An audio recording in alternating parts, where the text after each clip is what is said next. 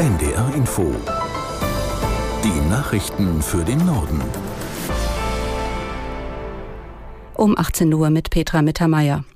Die Absprachen von Bund und Ländern zur Asylpolitik haben unterschiedliche Reaktionen ausgelöst.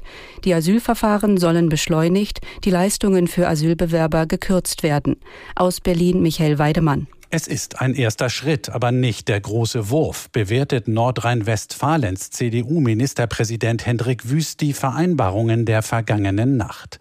Er mache ein großes Fragezeichen hinter die Erwartung, die Zahl der Migranten würde dadurch tatsächlich heruntergehen.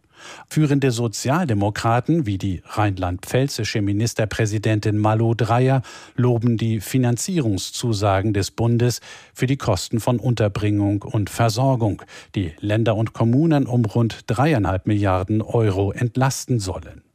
Die Grünen blicken mit gemischten Gefühlen auf die Einigung. Die Einschnitte bei den finanziellen Leistungen für die Asylbewerber könnten Urteilen des Bundesverfassungsgerichtes zuwiderlaufen, befürchtet Fraktionschefin Katharina Dröge.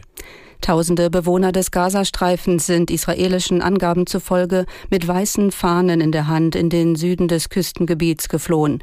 In Online-Medien wurde dazu ein Video veröffentlicht. Aus Berlin Bettina Meyer.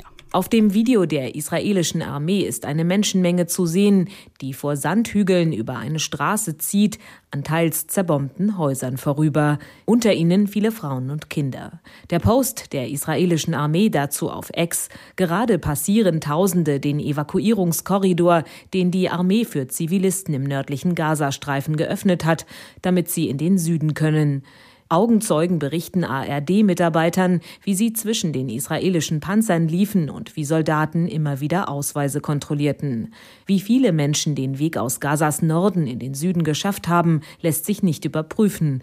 Die israelische Armee hatte den Bewohnern des Gazastreifens im Norden ein vierstündiges Zeitfenster genannt, in dem sie die lange Hauptstraße im Küstenstreifen passieren konnten. Der Verfassungsschutz in Sachsen-Anhalt stuft den A f D-Landesverband als gesichert rechtsextremistisch ein. Das teilte Behördenchef Hollmann mit. Aus Magdeburg Uli Wittstock. Seit zweitausendeinundzwanzig hatte Sachsen-Anhalts Verfassungsschutz den A f D-Landesverband als rechtsextremistischen Verdachtsfall unter besonderer Beobachtung.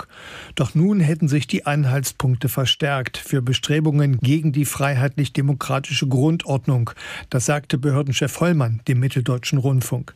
Der A f D-Landesverband habe sich seit der Corona-Epidemie weiter radikalisiert, sodass nun eine systematische Beobachtung der Partei gerechtfertigt sei. Im Prozess gegen den jüdischen Sänger Gil Ofarim wegen Verleumdung hat das Gericht am Nachmittag mit der Anhörung eines Hotelmitarbeiters begonnen.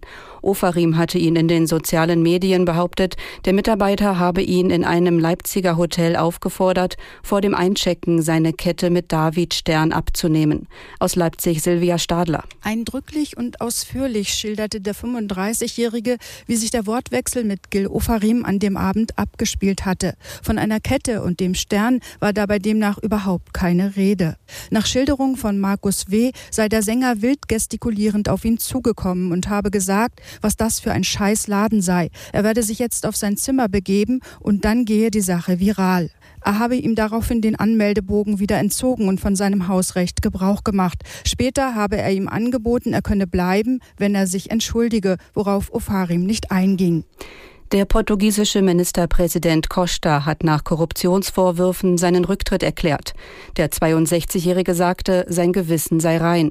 Die Staatsanwaltschaft untersucht Unregelmäßigkeiten bei Lithium- und Wasserstoffprojekten.